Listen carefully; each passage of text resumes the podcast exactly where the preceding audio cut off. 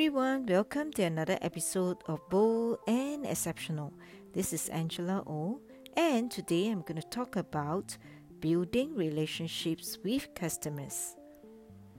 According to Gary Chapman, the famous American author and marriage counselor, he mentions about the five love languages.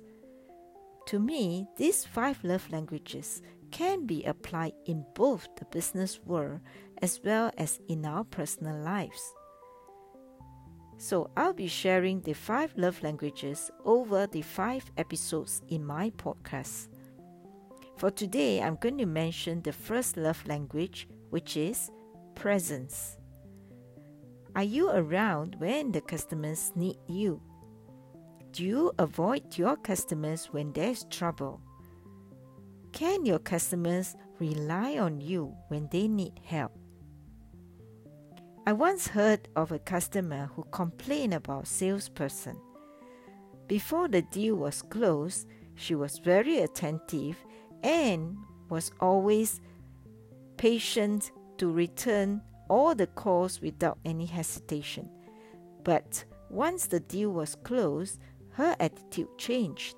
She became more impatient and she was always claiming to be very busy and would not return the calls because of that.